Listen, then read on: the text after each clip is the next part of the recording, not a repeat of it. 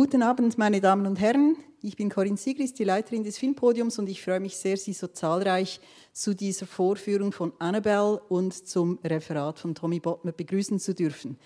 Thomas Bodmer ist geradezu prädestiniert für diese Einführung. Er war nämlich von neunzehnhundertachtundsiebzig bis neunzehnhundertdreiundachtzig Lektor bei Diogenes für Patricia Highsmith.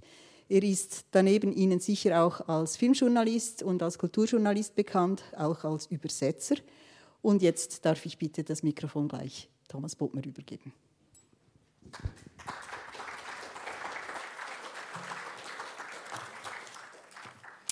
Guten Abend und vielen Dank, Corinne, für diese Einführung. Ich habe vor ein paar Wochen schon mal eine Einführung gemacht zu einer Dürrenmatt-Verfilmung. Und dann hat man mir nachher gesagt, ja Moment, wieso hast du eigentlich nichts darüber erzählt, über die Zeit, als du Dürrenmatts Lektor warst? Das war aber jetzt auch nur eine Einführung von zehn Minuten. Dafür werde ich jetzt also heute wirklich aus dem Nähkästchen plaudern. Ich werde auch nachher noch draußen vor dem Filmpodium sein, wenn Sie irgendwelche Fragen haben, die über das hinausgehen, was ich Ihnen jetzt erzähle. Und zuerst muss ich Sie jetzt aber bitten, Ihre Fantasie zu strapazieren. Stellen Sie sich vor, ich habe Haare, ich habe lange Haare und einen langen oder ziemlich langen Bart, und der ist nicht weiß, sondern braun. Wir befinden uns im Jahr neunzehnhundertdreiundsiebzig im Wohnzimmer des Diogenes-Verlegers Daniel Kehl. Und hier lerne ich die Autorin Patricia Highsmith kennen, von der ich zu diesem Zeitpunkt eigentlich erst drei Bücher kenne, nämlich The Talented Mister Ripley, die Geschichtensammlung Eleven, die auf Deutsch der Schneckenforscher heißt, und den zweiten Ripley, Ripley Underground. Patricia Highsmith ist zu diesem Zeitpunkt zweiundfünfzig. Sie hat fast etwas Indianisches. Man sieht, dass sie einmal sehr schön war. Allerdings haben der Alkohol und die Zigaretten doch deutliche Spuren hinterlassen. Imposant ist sie aber nach wie vor. Sie trägt einen schwarz-weißen Wollpullover. Ihre sehr langen Beine stecken in einer Hose. Und sie trinkt Whisky und raucht Gauloises. Es ist auch für den Verleger Kehl sehr schwierig, mehr aus Patricia Highsmith herauszubekommen als ein Yes oder ein No. Und jetzt muss ich Ihnen schnell eine Geschichte zusammenfassen aus dem erwähnten Band der Schneckenforscher. Sie heißt Die Schildkröte. Sie handelt von einem Elfjährigen namens Vector, dessen Mutter ihn behandelt, als wäre er erst sechs Jahre alt, weshalb er auch eine kurze Hose tragen muss, was ihn zum Gespött der anderen Kinder macht. Die Mutter ist Grafikerin und probiert ihre Zeichnungen für Kinderbücher immer an ihm aus, als wäre er eben sechs Jahre alt. Dabei liest er aber gern Bücher über Geisteskrankheiten, zum Beispiel The Human Mind von einem gewissen Karl Menninger. Eines Tages bringt die Mutter eine Schildkröte nach Hause. Victor freut sich über das vermeintliche Geschenk, spielt mit dem Tier, beobachtet es ganz genau und möchte es einem Jungen im Haus zeigen, um ihn damit zu beeindrucken. Doch dann nimmt die Mutter das Tier, wirft es ins kochende Wasser, um daraus Ragout zu machen. Und Victor sieht, wie das Tier stirbt und wie die Mutter es danach zerstückelt. In derselben Nacht ersticht Victor seine Mutter mit einem Küchenmesser. Das war die Zusammenfassung der Geschichte Die Schildkröte. Also, ich bin immer noch im Hause Kehl, bemühe, bemühe mich mit der wortkargen Patricia Highsmith irgendwie Konversation zu machen und sage deshalb, die Schildkröte sei wohl eine der entsetzlichsten Geschichten, die je geschrieben worden seien. Und darauf sagt sie, mhm. Ich bat sie danach, Ripley Underground für mich zu signieren, und sie schrieb, For Another Thommy, Pat Highsmith, Zurich seventy-three. Ich war sehr stolz auf diese Widmung, ich bin es immer noch, denn Tom Ripley war Highsmiths Lieblingsfigur. Fünf Jahre später wurde ich ihr Lektor, und so mühsam es war, mit ihr Smalltalk zu machen, so angenehm war es, mit ihr an ihren Büchern zu arbeiten. Sie war ein totaler Profi, sagte ich ihr, dass eine Stelle für mich nicht funktionierte. Dann sagte sie, let's fix it, also ungefähr reparieren wir das. In meinen zwanzig Jahren als Verlagslektor habe ich die Erfahrung gemacht, dass die großen Autorinnen und Autoren auf Änderungswünsche eingingen, während mittelgute und schlechte Autoren auch noch um den letzten Fehler kämpften. Doch ich greife vor. Jetzt müssen wir noch weiter in die Vergangenheit zurückgehen, als wir schon waren, nämlich ins Jahr neunzehnhunderteinundzwanzig. Da wurde Patricia Highsmith am neunzehnten Januar in Fort Worth, Texas, geboren. Ihre Mutter war Grafikerin. Wir erinnern uns an die Geschichte mit der Schildkröte. Ihr Vater Grafiker, doch die beiden ließen sich scheiden fünf Monate vor Patricias Geburt. Als Patricia schon erwachsen war, sagte ihre Mutter ihr eines Tages, sie, sie, Pat, möge den Geruch von Terpentin wohl deswegen so besonders gern, weil sie, die Mutter, damals Pat mit Terpentin habe abtreiben wollen. Es muss überhaupt eine reizende Frau gewesen sein, diese Mutter Highsmith, ähm, sehr herrschsüchtig und possessiv, und die arme Patricia versuchte ihr Leben lang dieser Mutter zu genügen, aber das hat nie geklappt. Kurz nach der De- äh, Geburt deponierte Mary Highsmith also ihre Tochter bei deren Großmutter, die kleine Häuser an Schwarze vermietete. Patsy wuchs also unter schwarzen Kindern auf, aber wenn sie mit denen spielte, wurde sie dafür von ihrer Großmutter zusammengestaucht. Das ist deswegen nicht ganz belanglos, weil die erwachsene Patricia Highsmith immer mal wieder vollkommen irrationale Hasstiraden gegen Schwarze losgelassen hat, so im Sinne von, seit die Schwarzen in die Schule gehen dürfen, ist das amerikanische Schulsystem kaputt. Es sind solche Dinge, die wir jetzt dann im Herbst lesen können in den Notiz- und Arbe- Tagebüchern von Patricia Highsmith, die kommen jetzt nämlich heraus, und da sind natürlich alle diese Dinge dann gehäuft drin. Also, jetzt zurück zur Mutter, die, die heiratete dann den ebenfalls Grafiker Stanley Highsmith, zog neunzehnhundertsiebenundzwanzig mit Patsy und ihm nach New York, doch bereits zwei Jahre später ging es wieder zurück nach Texas, nach Fort Worth. Dort entdeckte die Neunjährige ein Buch, das sie fürs Leben prägen sollte, nämlich The Human Mind von Karl Menninger. Es waren Fallstudien von Kleptomanen, Pyromanen, Massenmördern, die äußerlich alle sehr normal wirkten, woraus das frühreife Mädchen schloss, dass wohl auch um sie herum solche gestörten Menschen existierten. Wir erinnern uns, das ist das Buch, das der elfjährige Victor in der Schildkröte gelesen hat. Was die Macht des Wortes bewirken kann, erfuhr die schüchterne Patsy, als sie vor der versammelten Klasse auswendig einen Text vortragen musste zum Thema was ich in den Ferien erlebt habe. Das war der Besuch in einer Höhle. Und jetzt, ich zitiere, plötzlich hörten alle zu, konnte ich sie unterhalten. Zitat Ende. neunzehnhundertvierunddreißig zog die Familie wieder nach New York, wo Pat erste Gedichte und Geschichten in der Zeitschrift ihrer Highschool veröffentlichte. Und das ging so weiter während ihres Studiums. Sie studierte Englisch, Latein, Griechisch und Zoologie. neunzehnhundertvierundvierzig, da war Patricia Highsmith dreiundzwanzig Jahre alt, druckte die Zeitschrift Harper's Bazaar ihre Kurzgeschichte The Heroine ab. Und diese Geschichte wurde nachher sogar in eine Anthologie der besten amerikanischen Kurzgeschichten aufgenommen.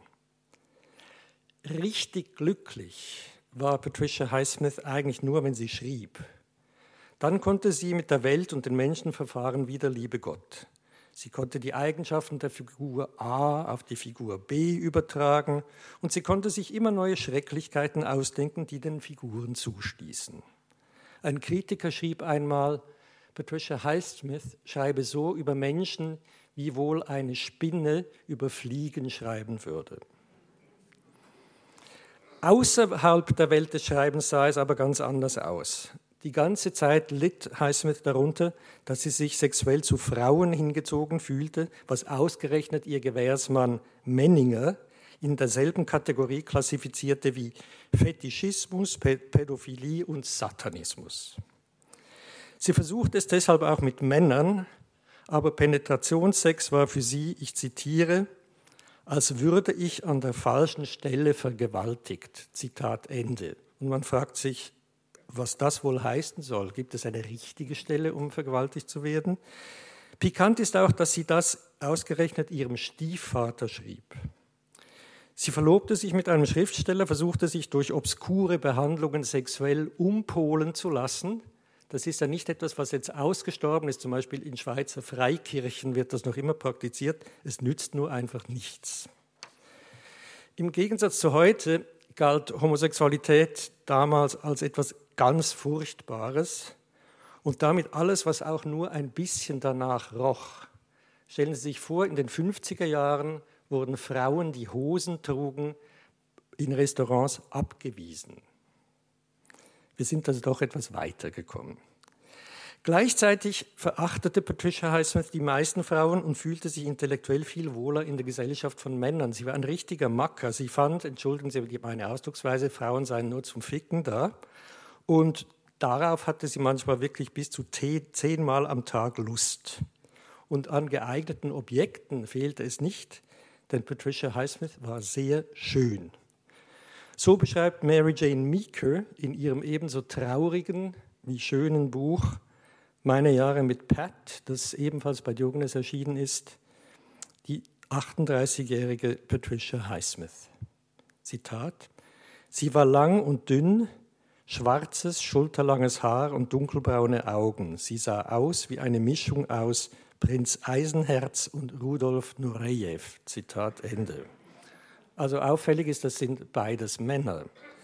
Ähm, in der ebenfalls sehr empfehlenswerten Highsmith-Biografie von Andrew Wilson, Beautiful Shadow, gibt es ein Aktfoto der einundzwanzigjährigen Pat Highsmith und da sieht sie alles andere als männlich aus und sie ist wirklich ausgesprochen schön.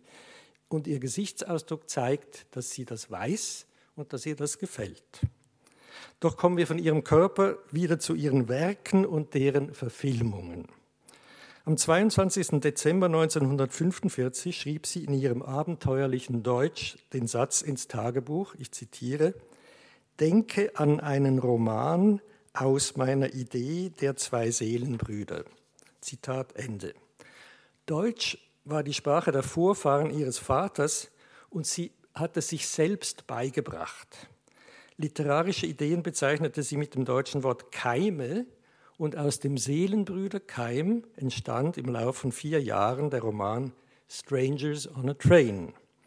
Fertig schreiben konnte sie den in der Künstlerkolonie Yaddo und dieser hat sie an ihrem Lebensende ihr gesamtes Vermögen vermacht. Alfred Hitchcock ließ die Filmrechte für Strangers on a Train durch einen Strohmann einkaufen, damit nicht sein Name die, die Forderungen der Literaturagentin in die Höhe getrieben hätte. Und so hat er das also für bloße siebentausendfünfhundert Dollar bekommen. Das Drehbuch schrieb dann zunächst kein Geringerer als Raymond Chandler. Und der hat nicht wahnsinnig viel davon begriffen, was die literarischen Qualitäten von Patricia Highsmith ausmachte. Denn er schrieb in einem Brief vom September neunzehnhundertfünfzig, ich zitiere, in dem Buch gab es eine einzige Idee. Das war alles. Zitat Ende. Hitchcock wiederum gefiel das, was Chandler geschrieben hatte, überhaupt nicht. Er ließ das Skript durch eine, ich hoffe, ich spreche das richtig aus, gewisse Czenzi Ormond umschreiben. Und so ist Strangers on a Train, der neunzehnhunderteinundfünfzig in die Kinos kam, statt einer werktreuen Highsmith-Verfilmung ein typischer Hitchcock-Film geworden. Also es gibt Kunststücke wie, dass eine Szene, eine Mordszene gefilmt wird in einer heruntergefallenen Brille. Und es gibt auch sehr plumpe, retardierende Momente wie ein Tennisspiel gegen den Schluss des Films. Doch inwiefern lässt sich denn Highsmith überhaupt werketreu verfilmen? Nehmen wir einen ihrer besten Romane, The Cry of the Owl, Der Schrei der Eule, aus dem Jahr neunzehnhundertzweiundsechzig. Darin ertappt eine junge Frau, die allein in einem abgelegenen Haus lebt, einen Mann, der sie nachts beobachtet. Statt nun schreiend in das Haus zu rennen, was eigentlich eine normale Reaktion wäre, beginnt die junge Frau ein Gespräch mit dem Mann Und im Verlauf dieses Gesprächs gesteht er, ja, er sei einsam und deprimiert und sie würde so glücklich aussehen und darum habe ihm das gut getan, sie einfach anzuschauen. Da die junge Frau selbst nach dem Tod ihres Bruders in Depressionen gestürzt war, hat sie Verständnis für den Mann. Sie bittet ihn ins Haus und die, die Dinge nehmen ihren Lauf. Das heißt, wir erleben mit, wie die Figuren langsam, aber unaufhaltsam aus der Normalität in den Wahnsinn abdriften. Das war übrigens auch die große Angst von Patricia Highsmith selbst, wahnsinnig zu werden. Die trieb sie wirklich ihr Leben lang um. Im Film Le Cri du Hibou aus dem Jahr neunzehnhundertsiebenundachtzig hält sich Claude Chabrol eng an die Vorlage. Doch spätestens das Verhalten der Polizei kommt uns wirklich hoch merkwürdig vor. Sehr viel freier verfährt mit demselben Stoff der Engländer Jamie Thraves in The Cry of the Owl aus dem Jahr zweitausendneun. Er lässt Nebenfiguren weg und macht die Ex-Frau des Protagonisten einiges menschlicher, als sie in der literarischen Vorlage ist. Und siehe da, wir können den Figuren besser folgen. Das Grundproblem jeder Literaturverfilmung, dass wir nur sehen und hören, was die Figuren tun, nicht aber wissen können, was in ihnen vorgeht, verschärft sich im Fall von Patricia Highsmith noch entschieden. Denn ihre Figuren verhalten sich von außen gesehen oft schlicht und einfach unlogisch. Sie hat auch mal gesagt, es gefalle ihr besonders gut, wenn Menschen sich unlogisch verhalten. Wir Leserinnen und Leser werden in, diese, in die Welt von Highsmiths Figuren mitgenommen. Wir sehen die Welt durch deren Augen und bekommen so ihre merkwürdigen Gedanken mit. Von der Lektüre der besten Highsmith-Romane wird man gleichsam infiziert. Man fühlt sich krank oder als wäre man vergiftet worden. Und wie nach einem üblen Kater schwört man sich nach der Lektüre eines Highsmith-Buchs nie wieder. Und dann erwischt es einen doch wieder, denn diese Bücher machen süchtig. Ähm, jetzt habe ich es mir damit ein bisschen zu einfach gemacht mit dieser Aussage, denn es gibt Highsmith-Bücher, bei deren Lektüre es einem eigentlich ganz gut geht. Das sind die, in denen es um Tom Ripley geht. Also auch nur vergleichsweise. Ich kann mich erinnern, wie ich einmal in einem Zürcher Tram Ripley's Game las. Das ist die Vorlage von Der amerikanische Freund von Wim Wenders. Und als ich ausstieg, blickte ich ängstlich um mich, denn gerade war Ripley von Mafiosi verfolgt worden. Aber also im Vergleich geht es einem bei der Lektüre von Ripley-Büchern gut. Und jetzt kommen wir endlich zu diesem Herrn. Patricia Highsmith gehörte zu den Amerikanern, die ihr eigenes Land verachten und Europa dafür verklären. Sie behauptete wiederholt, sie könne eigentlich nur richtig in Europa schreiben. Sie sollte ja auch auf diesem Kontinent sterben. Am vierten Februar neunzehnhundertfünfundneunzig in Locarno, also in einem Land, äh, ja schon irgendwie mitten in Europa und doch nicht. neunzehnhundertneunundvierzig war sie erstmals durch England, Frankreich und Italien gereist. neunzehnhundertzweiundfünfzig konnte sie mit dem Geld aus ihren ersten beiden Büchern eine zweite Europareise finanzieren, die zwei Jahre dauerte. Und eines Morgens stand sie im italienischen Positano auf dem Balkon ihres Hotelzimmers und sah einen jungen Mann den Strand entlang gehen. Ich zitiere: Ihm schien nicht wohl zu sein in seiner Haut. Warum war er allein? Hat er sich mit jemandem gestritten? Was ging in ihm vor? Zitat Ende. Diese Beobachtung schrieb Highsmith in ihrem Buch über das Handwerk des Schreibens, sei der Keim gewesen, aus dem ihre berühmteste Figur entstehen sollte. Tom Ripley, der erstmals im neunzehnhundertfünfundfünfzig erschienenen The Talented Mister Ripley auftritt und zum letzten Mal im neunzehnhunderteinundneunzig erschienenen Roman Ripley Underwater. Das Besondere an diesem Herrn ist, dass er ein Betrüger ist, Leute umbringt und wir trotzdem die ganze Zeit hoffen, dass er davonkommt. Sie werden in dieser Filmreihe vier Ripley-Filme sehen und besonders interessant ist es, zwei Verfilmungen desselben Stoffs vergleichen zu können, nämlich Plein Soleil aus dem Jahr neunzehnhundertneunundfünfzig und The Talented Mister Ripley aus dem Jahr zweitausend. Als Patricia Highsmith in Europa lebte, zog sie immer wieder um. Sie war wirklich eine sehr ruhelose Person und einmal stellte sich ihr ein ganz großes, gravierendes Problem. Sie liebte Schnecken. Sie züchtete sie und die erotische Szene im ganzen Werk von Patricia Highsmith ist die Beschreibung eines Liebes, des Liebesaktes von zwei Schnecken, nämlich in tiefem Wasser. Und nun stand sie also vor dem Umzug von Frankreich in die Schweiz, wusste, ich kann nicht alle meine Schnecken mitnehmen, aber die liebsten beiden, die natürlich auch Namen halten, die musste sie einfach über die Grenze bringen. Und dann hatte sie eine Idee. Sie kam darauf, sie könnte diese beiden Schnecken doch in ihrem B H unterbringen und sie so über die Grenze schmuggeln. Sie sehen, sie hat also die Schnecken wirklich sehr geliebt. Ob sie es dann wirklich getan hat, weiß ich nicht, aber erzählt hat sie das, dass sie das so tun wollte, ihrem amerikanischen Lektor, und der hat das mir erzählt. Also daher weiß ich das. Ich möchte noch, nun noch zu einem Buch kommen, das im Werk von Patricia Highsmith eine Art Solitär ist.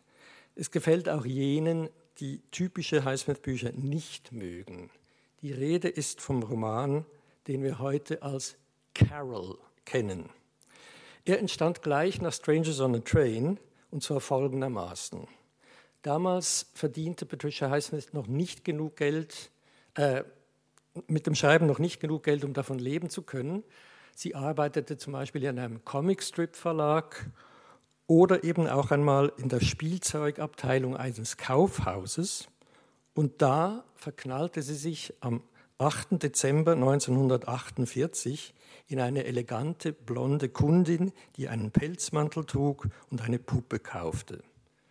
So stark war das Gefühl, dass die Autorin sich physisch krank fühlte, als sie abends heimkam. Am nächsten Morgen schrieb sie wie im Fieber einen Text, der so begann, ich zitiere, »Ich sehe sie im selben Augenblick, in dem sie mich sieht, und ich liebe sie auf der Stelle.« Zitat Ende. Daraus sollte sich im Laufe der nächsten Jahre der Roman einer lesbischen Liebe entwickeln, der neunzehnhundertzweiundfünfzig unter dem Pseudonym Claire Morgan und mit dem rätselhaften Titel The Price of Salt erschien.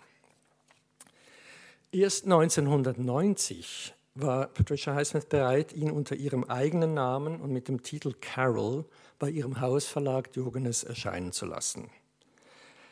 Es war nicht nur der erste Lesbenroman, der ein Happy End hatte, sondern es ist auch eines von Highsmiths besten Büchern. Beim Schreiben war sie so glücklich wie nie zuvor. Sie könne es kaum erwarten, daran weiterzuarbeiten, schrieb sie im Dezember neunzehnhundertneunundvierzig in ihr Tagebuch, Zitat, dann werde ich wieder ich selbst sein.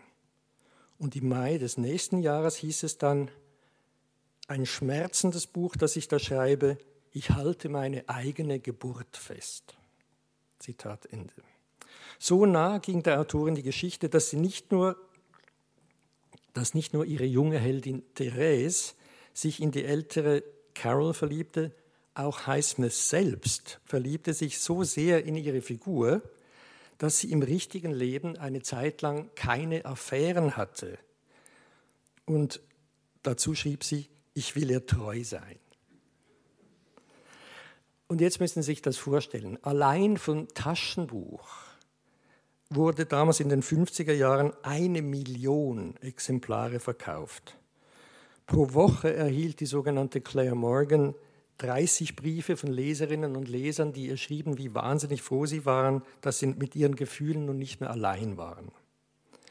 Doch gerade weil Highsmith so viel von sich selbst hatte einfließen lassen in dieses Buch, distanzierte sich, sie sich dann später davon. So schrieb sie einer Freundin, Zitat, schreib ein Buch, irgendeins. Wenn es schlecht genug ist, wird es dir Geld einbringen, mit dem du zwei Jahre lang ein zweites, besseres schreiben kannst. Zitat Ende. Sie selbst schrieb anschließend The Blunderer, zu Deutsch der Stümper, äh, ein toller Thriller, aber nicht das bessere Buch als The Price of Salt. Die Verfilmung von The Blunderer können Sie hier dann sehen unter dem Titel Meurtrier mit Gerd Fröbe in der Hauptrolle. Ich kann den Film sehr empfehlen und Patricia Highsmith sagte über ihn, er sei jolly good. Es ist ein Jammer, dass sie Todd Haynes Verfilmung von Carol nie gesehen hat, denn diese ist sehr werkgetreu. Und es ist ein noch größerer Jammer, dass sie Anthony Mingella's The Talented Mister Ripley nie gesehen hat. Denn dieser Film kommt seiner Vorlage sehr viel näher als Plein Soleil mit Alain Delon. Allein vielleicht schon aus dem Grund, dass wenn man aussieht wie Matt Damon, kann man sich vorstellen, dass man gerne jemand anderes sein möchte. Hingegen, wenn man aussieht wie Alain Delon, muss es ja nicht unbedingt sein. Damit kommen wir nun zu dem Film, den Sie gleich sehen werden, Annabelle. Er entstand neunzehnhundertzweiundsechzig für die Fernsehserie Alfred Hitchcock Presents. Und Sie können sich jetzt schon freuen auf die vollkommen absurden Auftritte des dicken Meisters, die nichts zu tun haben mit dem Film. Dieser ist nur achtundvierzig Minuten lang und eine sehr kondensierte Version des Romans The Sweet Sickness, zu Deutsch Der süße Wahn. Äh, ein Roman, den Highsmith übrigens ihrer wunderbaren Mutter gewidmet hat. Im selben Programm können Sie zum Vergleich dann eine andere Verfilmung desselben Stoffs sehen. Das ist Dietrich Guillaume aus dem Jahr neunzehnhundertsiebenundsiebzig, Regie Claude Miller, in den Hauptrollen Gérard Depardieu und Miu Miu. Beim Film Annabelle nun führte Paul Henreid Regie. Und den kennen Sie alle mit Sicherheit, allerdings nicht als Regisseur, sondern als Schauspieler. Paul Henreid spielte in Casablanca, nämlich Victor Laszlo, also den Ehemann der Figur, die von Ingrid Bergman verkörpert wird. Den Hauptdarsteller von Annabelle kennen wahrscheinlich auch viele von Ihnen, allerdings eher aus einem Film aus dem Jahr neunzehnhundertsechsundachtzig, nämlich Blue Velvet von David Lynch. Da, ziemlich gegen Ende des Films, hat er einen Auftritt und tut, als singe er den Schmalzsong von Roy Orbison in Dreams. Das ist der mit The Candy Colored Man, they, they Call the Sandman. Ähm, und das ist Dean Stockwell. Sie werden in dieser Reihe viele gute Filme sehen. Aber wenn Sie wirklich wissen wollen, was die ganz besondere Qualität von Patricia Highsmith ausmacht, dann gibt es nur eins: Lesen Sie ihre Bücher. Doch tun Sie dies bitte nur, wenn Sie psychisch stabil sind. Denn Patricia Highsmith kann einen, wie erwähnt, vergiften. Sagen Sie mir also bitte nie, ich hätte Sie nicht gewarnt.